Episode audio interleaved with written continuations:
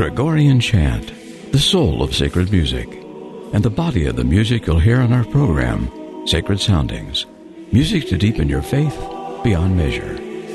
I'm Al Romano, your host for Sacred Soundings on listener-supported St. Gabriel Catholic Radio AM 820 and streaming live on stgabrielradio.com.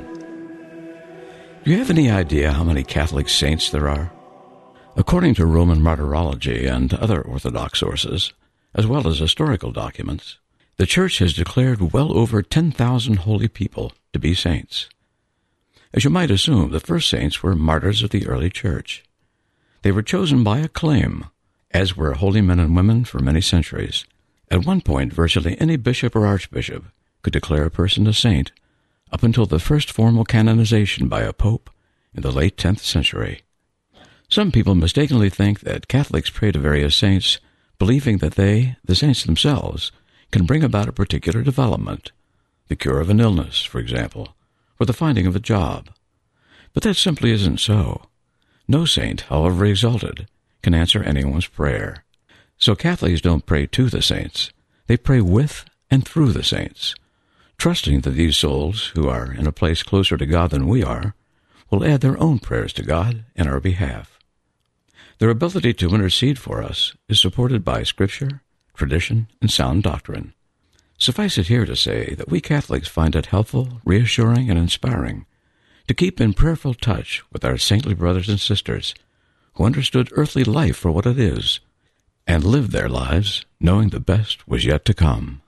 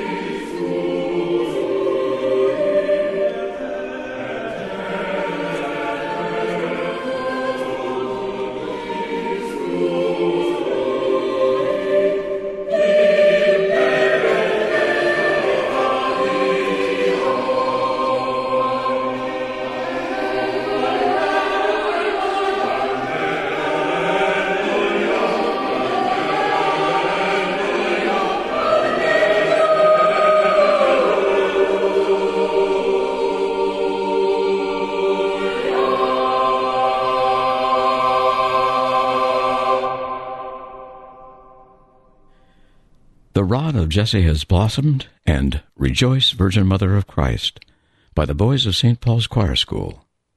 You're listening to Sacred Soundings, a production of St. Gabriel Catholic Radio AM 820, and we're discussing saints. For Catholics, all the saints who ever lived and those alive today are members of one great communion, the communion of saints.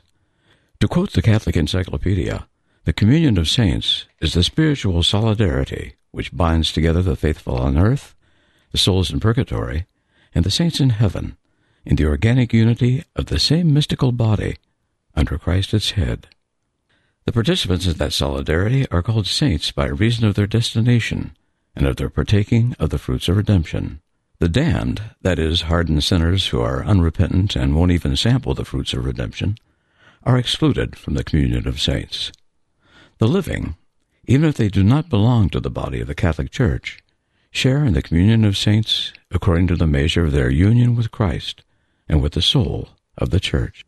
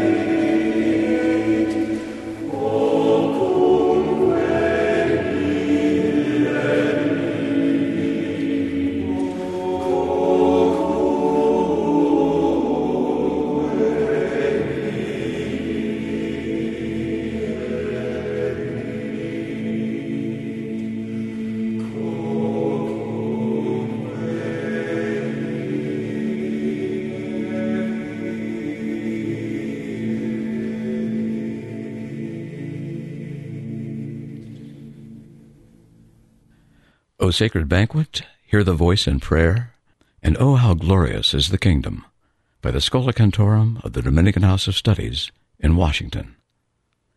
I'm sure you've heard of patron saints, individuals chosen as special protectors or guardians over earthly things and human experiences. These could include occupations, illnesses, churches, countries, causes, anything that's important to us.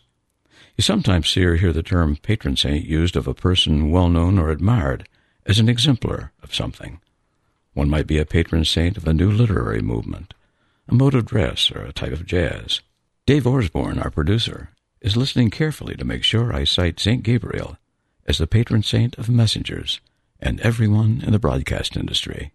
Our closing set features selections by the Benedictines of Mary, Queen of Apostles, Two Angels, There is a Secret, and dear angel ever at my side.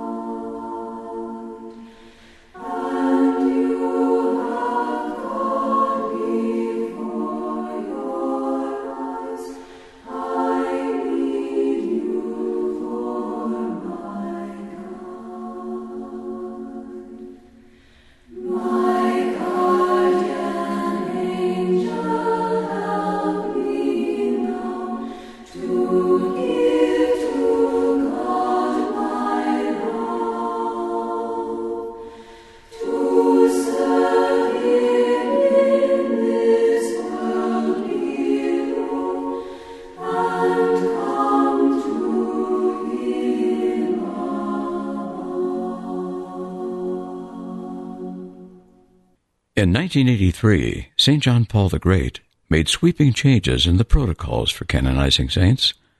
I'm not sure whether that made it easier or more difficult for you and me to make the cut, but in any case, I was casting about for a quote to encourage all of us to strive harder for sainthood, and I couldn't resist resurrecting my all-time favorite.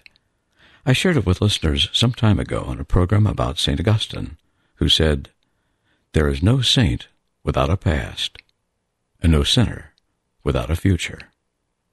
And finally, if you're a Catholic who hadn't been to confession for a while, Patrick Madrid came up with a line you need to hear. He said, Every Catholic is one good confession away from potential sainthood. I say, Amen. Because for starters, at least, sainthood will never be any easier than that.